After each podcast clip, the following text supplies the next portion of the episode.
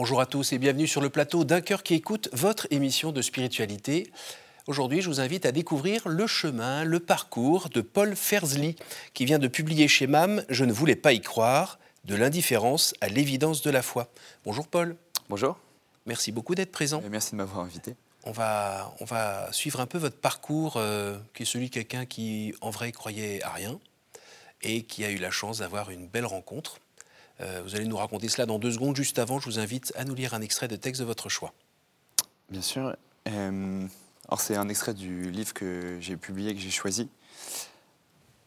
J'aimerais que tu retiennes que le christianisme est la religion de la liberté, de la vraie liberté, de la liberté exigeante, de la liberté qui fait mal, de la liberté qui fait grandir, qui édifie. J'aimerais que tu retiennes que le christianisme est la religion du cœur et de la raison, jamais l'un sans l'autre.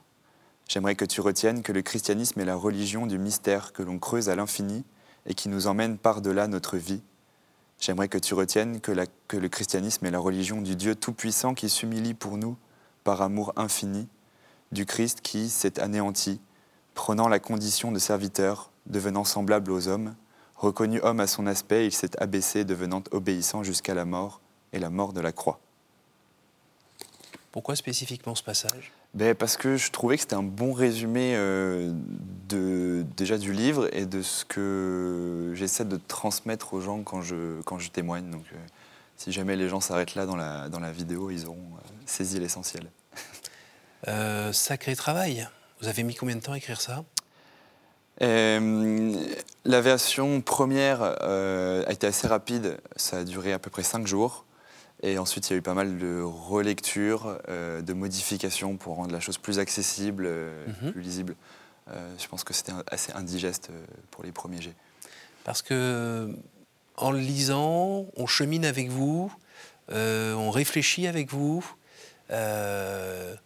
on découvre ou redécouvre ou, des auteurs, des auteurs spirituels qui, qui permettent d'avancer à la vitesse de votre pensée et d'être dans un dialogue euh, régulier. C'est je crois, oui, mais pourquoi je crois? En quoi je crois? Euh, On passe un très bon moment. Et puis vous adressez euh, au lecteur qui se retrouve dans les questionnements que vous vous posez, qui ressent avec vous la lassitude ou l'incompréhension, des étapes par lesquelles vous-même vous êtes passé. Alors aidez-nous un petit peu à vous resituer. Qui êtes-vous? Vaste question. Euh, donc Paul, euh, aujourd'hui j'ai 27 ans. Euh, j'ai grandi en France, en Normandie, dans une famille dans laquelle on n'a pas reçu de, catéchisme, donc on n'a pas été baptisé enfant. Et puis au fond, comme dans beaucoup de familles aujourd'hui, je crois, on, est grandi, on a grandi assez loin de, de tout ça. donc j'ai eu une enfance assez normale et c'est pour ça aussi que je me permets d'écrire en me disant que ça va parler à pas mal de gens. Euh, j'ai une enfance assez normale, je suis bon élève, j'aime les maths, j'aime l'histoire. Euh, je m'oriente vers des études d'ingénieur. Et jeune adulte, c'est là à peu près que commence le, chemin et la réflexion. Euh, jeune adulte, je suis un garçon très détaché de tout ça, assez moqueur vis-à-vis de la religion, très rationaliste. Mmh. Et, voilà, qui pense que la, la, religion a vocation à disparaître à mesure que la science progresse, que la démocratie aussi progresse, la religion. Et vous donnez l'exemple des éclairs. Euh, euh, voilà. Quand on ne sait pas ce que c'est, il y a un dieu derrière et on le prie pour l'amadouer. Et après, on, se rend compte en fait que c'est une réaction électrique, euh, etc. Exactement. D'accord. Et dans votre famille, du côté de votre père ou de votre mère, il y a des, racines un peu chrétiennes? Ben, En fait, des deux côtés. Mmh. donc, d'un côté, une famille normande, donc des racines chrétiennes puisque c'était ainsi. Et donc, si on remonte de deux, trois générations, c'est des gens qui, comme tout le monde, euh, allaient à la messe euh, chaque dimanche. Mhm. Euh, du côté de mon père, ce sont des racines libanaises mhm. et des racines orthodoxes, plutôt très, très pratiquantes et très croyantes. que mon père, lui, n'a pas souhaité transmettre. mais, mais, voilà, dans sa fratrie qui est assez nombreuse, les gens sont plutôt pratiquants. Donc il est venu euh, en France Oui. Tout seul? Tout seul. La guerre l'a chassé du pays? Oui, et puis euh, disons qu'il manquait d'opportunités au Liban, euh, c'était en 1986 je crois, et, on lui a tendu une main en France parce que c'était un très bon élève et on lui a proposé de venir passer le bac ici et faire ses études ici. Donc c'est ce qu'il a fait et puis il a fini par, par s'installer. Alors parfois les gens qui viennent comme ça d'étrangers s'installer en France retrouvent une communauté, parfois des gens de leur pays, mm. et plus souvent des gens de leur confession. Et parfois, au contraire, ils rejettent tout et ils vivent une nouvelle aventure euh, en se reconstruisant. Euh, qu'est-ce qu'il a choisi comme. Euh oh, je ne dirais pas qu'il a rejeté. c'est vrai qu'on a grandi, que ses, grands amis sont, sont, des Libanais aussi, mais ce sont des musulmans. Donc oui, on a retrouvé quelques Libanais, on a grandi avec quelques Libanais autour de nous, mais pas exclusivement. En fait, il n'y a pas eu de j'ai pas l'impression d'avoir grandi dans une communauté libanaise en France, en tout cas. Qu'est-ce qui a semé chez vous euh, cette curiosité de la question religieuse? Parce que euh, le monde est vaste, hein, il y avait plein d'autres choses quand même euh, vers lesquelles vous pouviez porter votre attention. Il y a eu, il y a eu une recherche de, beau, une recherche de sens à un moment donné pendant mes études où moi j'étais très pris dans la vie étudiante, beaucoup de soirées, beaucoup d'associations, beaucoup de choses. donc c'était agréable. Euh, mais euh, il y a eu une insatisfaction qui m'a fait me, me poser des questions. Euh, j'ai voulu, je ne voulais pas passer à côté de quelque chose. Et, donc j'ai recherché, alors d'abord dans les mathématiques, dans l'histoire, dans la littérature, voilà quelque chose qui pouvait me grandir. Et j'ai trouvé hein, dans ces disciplines mhm. des choses qui me grandissaient. Vous dites que dans l'histoire de France, par exemple, ou l'histoire du monde, vous voyez bien que la place des religions, on ne peut pas le mettre de côté. L'histoire de France, elle est euh, complètement liée. Avec, euh, Et c'est là que la religion, euh, quelque part, est rentrée. Parce qu'en redécouvrant l'histoire, et qui était ma passion d'enfance, que j'avais un peu mise de côté à l'adolescence, parce que mhm. c'est comme ça, euh, eh bien, la, question de la, religion chrétienne s'est posée, et même de la religion au sens général. Mhm. Euh, et, j'ai voulu me, renseigner sur les quelques religions que je connaissais. Et, euh, j'ai trouvé de commun que euh, ben, on avait des gens qui faisaient des paris qui étaient un peu, un peu fous, et en tout cas qui n'étaient pas forcément rationnels de mon point de vue, et que ben, dans ces paris, ils engageaient leur vie. Mmh. par ces paris, ils construisaient des édifices, donc toutes les églises qu'on a en France, mais aussi à l'étranger, des, des, mosquées, des, et, je trouvais ça beau, je trouvais ça assez poétique, assez dramatique euh, et très humain. Et, pourquoi tant d'énergie, tant de moyens pour ça? Je, trouvais ça, je trouvais ça juste grandiose et ça m'a donné envie de d'en savoir plus, pas, pas, pas forcément d'y croire parce que je ne pensais pas à l'époque que je pouvais y croire, mhm. sincèrement, mais, d'en savoir plus. Et sur les motivations de ces gens Oui, sur les motivations de ces gens. Et donc j'ai eu envie de, de découvrir par moi-même euh, le christianisme, de faire mon, mon propre avis. Alors la réponse du Big Bang, ça vous suffisait pas? Pour la création du monde, par exemple? Vous étiez obligé, obligé de remonter à, qu'est-ce qu'il y a eu avant le Big Bang? Bah, je, comprenais, euh, je comprenais bien que euh, ce Big Bang était une explication scientifique, euh, voilà, c'est l'explication physique actuelle, mmh. mais que pour autant elle n'explique pas s'il y a un créateur. voilà, c'est une explication physique, c'est-à-dire on arrive à remonter jusque-là, mais euh, mais ça change rien à savoir s'il y a un Dieu derrière ou pas. Donc c'est c'est pas que ça me suffisait pas, c'est que ça ne me mettait pas de barrière particulière. Quand on lit euh, les différents auteurs auxquels vous faites référence, euh, je, là je pense à saint Thomas par exemple, saint Thomas d'Aquin, qu'est-ce qui vous a mis ces livres-là dans les mains? Alors pour être honnête, saint Thomas, je ne l'ai pas lu. je ne l'ai pas lu, mais c'est en m'intéressant à la religion chrétienne euh, que je suis tombé, euh, euh, mais j'avais déjà un peu avancé dans, ma, dans mon questionnement, que je suis tombé sur une, chaîne YouTube de catéchisme pour adultes, où là, on, creuse les questions de bah, qu'est-ce que Dieu et donc qu'est-ce qu'on ont dit les philosophes, qu'est-ce qu'on a dit saint Thomas, qu'est-ce qu'on a dit plein d'autres gens, mhm. voilà, qui est Jésus, pourquoi tout ça. et c'est là que j'ai commencé à, à, découvrir et à, parfois lire, parfois pas lire, mais à redécouvrir des lectures un peu, euh, un peu plus pointues, du Descartes, du Saint Thomas. Euh. Donc, si on suit la chronologie, euh, donc étudiant, un peu fêtard, enfin qui vit sa vie d'étudiant, tout en s'appliquant dans, ses, dans ses études, et j'espère. Et puis là, les questions, euh, les questions sont, sont là, vous prenez le temps de chercher, de rencontrer des gens aussi avec qui vous dialoguez Dans un premier temps, je veux découvrir la religion chrétienne en lisant la Bible. Mhm. Euh, donc j'achète une Bible que je commence à lire et Un euro. un euro. C'était une Bible à un euro. C'était une Bible protestante, je crois, Mhm. que j'ai toujours. Et, euh, et en fait, euh, j'ai lu la Genèse, un peu de l'Exode et, euh, et en fait c'est- compliqué à lire. Oui. Moins funky la suite. C'est ouais, plus- moins drôle, euh, on n'y comprend plus rien, Mmh. euh, c'est- moins intéressant. Euh, donc j'ai laissé ça de côté, donc c'est une expérience euh, sans plus. Euh, et ensuite, c'est vraiment en rencontrant des chrétiens un peu plus tard, et là j'étais déjà diplômé ingénieur et je suis parti continuer mes études en Asie euh, pour un second cycle. Euh, et j'ai rencontré des chrétiens, et c'est et c'est là que euh, j'ai compris qu'aujourd'hui, en, en 2019 à l'époque, euh, il y avait des jeunes qui y croyaient vraiment et qui étaient par ailleurs des jeunes à, peu près normaux. Et. Vous racontez notamment une jeune fille, on va dire bien sous tout rapport, Mm. qui, qui à un moment, je crois que vous l'accompagnez à la messe ou à une prière, je ne sais plus très bien, et, et quand vous la voyez prier, ça vous interpelle, comme on dit. Exactement. euh, en fait, c'était deux filles qui me qui m'avaient proposé de venir à la messe et moi j'y allais pas parce que je, ne voyais pas bien ce que j'avais à y faire, Mm. même si j'étais par ailleurs curieux de, à propos de la religion. Euh, pour moi, elles allaient à la messe parce qu'elles avaient grandi à Neuilly. Mhm.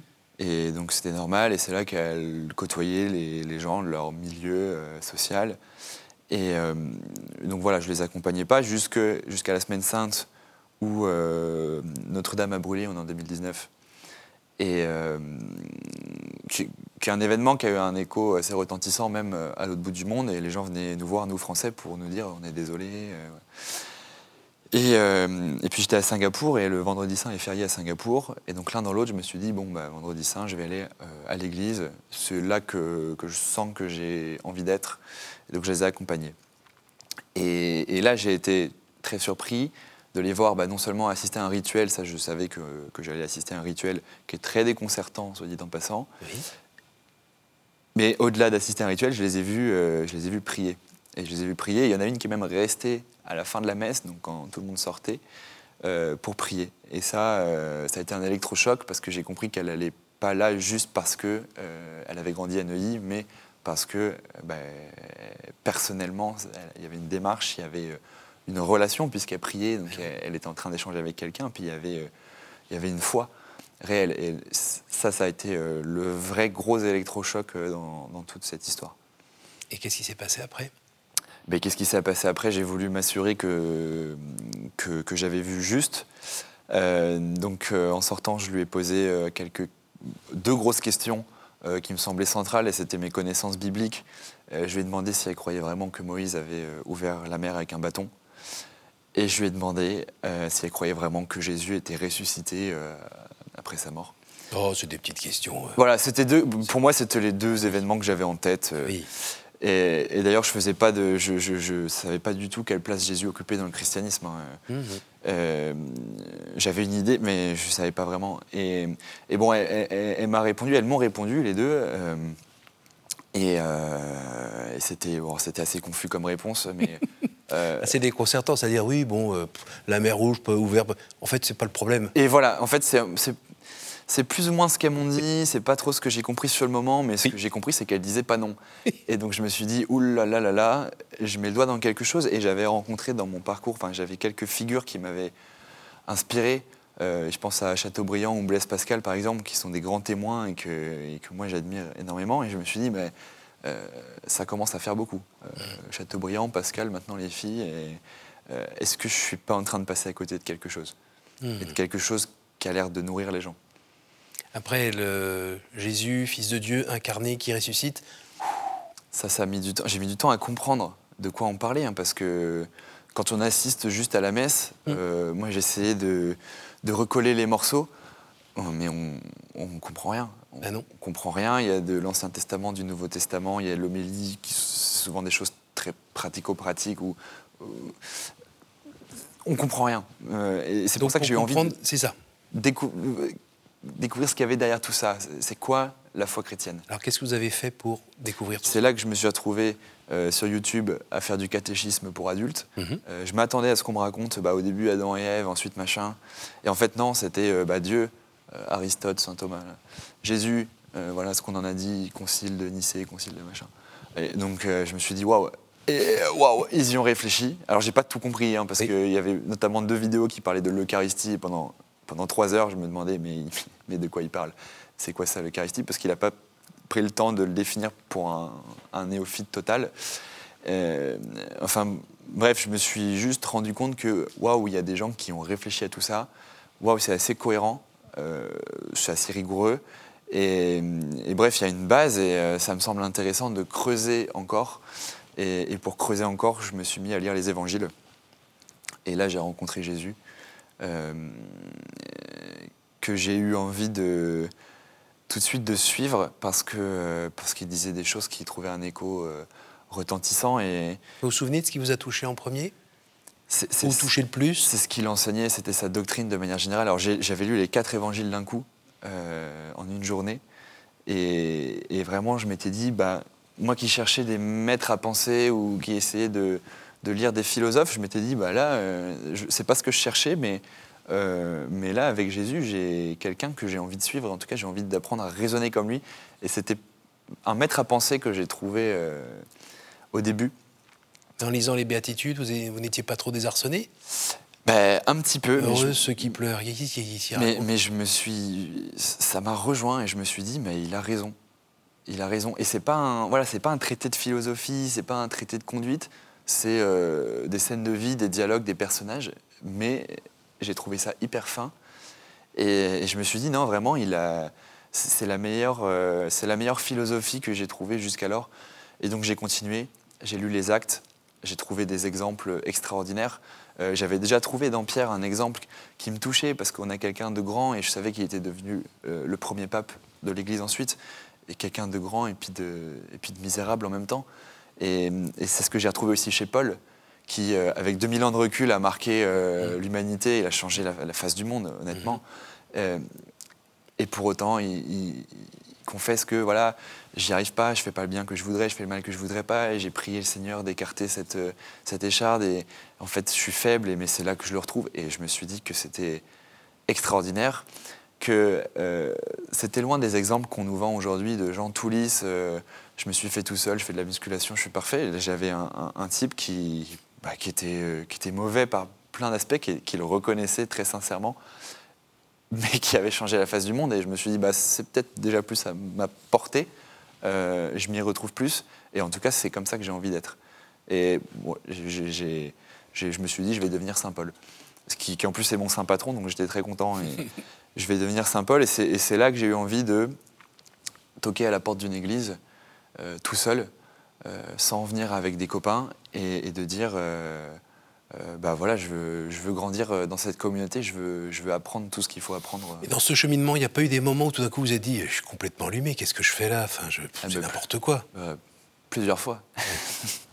plusieurs fois, hein, quand on prend du recul, quand on mais ça a mis du temps. Je me suis souvent révolté. J'allais voir les, les chrétiens. Je disais, mais, mais vous y croyez vraiment? Euh, Un mec qui est mort et qui est ressuscité, vous y croyez vraiment? Et, et l'hostie, ce morceau de pain, la présence. De quoi vous parlez? Ça va, les gars? C'est voilà, c'est il y a plein de choses qui dépassent complètement l'entendement. Euh, et donc au début, euh, de toute façon, au début, je venais pas pour sincèrement croire, je venais pour recevoir un enseignement. Mm. C'est ce que j'avais dit au couple qui a encadré le, le catéchuménat, donc qui- qui mène au baptême. Il m'avait dit, mais la finalité c'est le baptême, mais écoute, c'est sans engagement, donc viens, on va t'enseigner, puis tu, tu verras si tu restes. Donc au début, euh, il y a plein de choses avec lesquelles je, je transigeais. Je disais, bah il est, il est certainement pas mort, euh, ou ils ont certainement euh, remplacé par quelqu'un d'autre, comme pensent d'ailleurs, je crois, les musulmans. Il y a, voilà, on a, on a inventé tout un tas de choses, on a magnifié l'histoire, euh, mais c'est pas grave parce que je venais découvrir le- la foi chrétienne, l'enseignement, et c'était une quête très intellectuelle.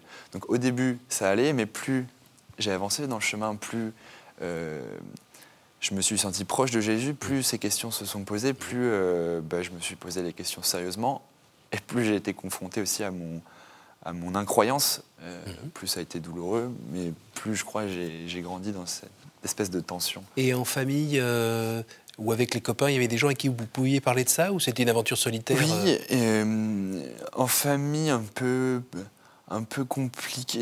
Au niveau des grand-mères, peut-être Je trouvais ça très impudique d'en parler. Euh, alors j'ai une grand-mère avec laquelle je, je, pouvais très peu parler parce qu'elle parle que l'arabe. Euh, donc on n'a on a jamais malheureusement pu échanger sur ce sujet qui, je crois, l'aurait touché. Euh, avec l'autre grand-mère, elle n'était pas, pas forcément très croyante. Mais j'avais une certaine pudeur autour de ce sujet. Je trouvais ça très intime et, et j'avais assez du mal à en parler en famille. Euh, Là, en le relisant, vous vous dites que c'est idiot? Oh, je, suis, comme ça. Euh, je suis comme ça et on est, on est assez pudique euh, en mmh. famille. donc je pense que... Mais quand vous entendez les gens qui disent que la, la foi, c'est quelque chose de privé, la religion, c'est quelque chose de privé, vous en pensez quoi? Parce que, l'air de rien, vous venez de publier un bouquin où vous prenez quand même un mégaphone et... C'est quelque chose de privé dans le sens où, à mon avis, euh, il ne faut pas forcer les gens et puis il ne faut pas l'imposer aux gens. Et,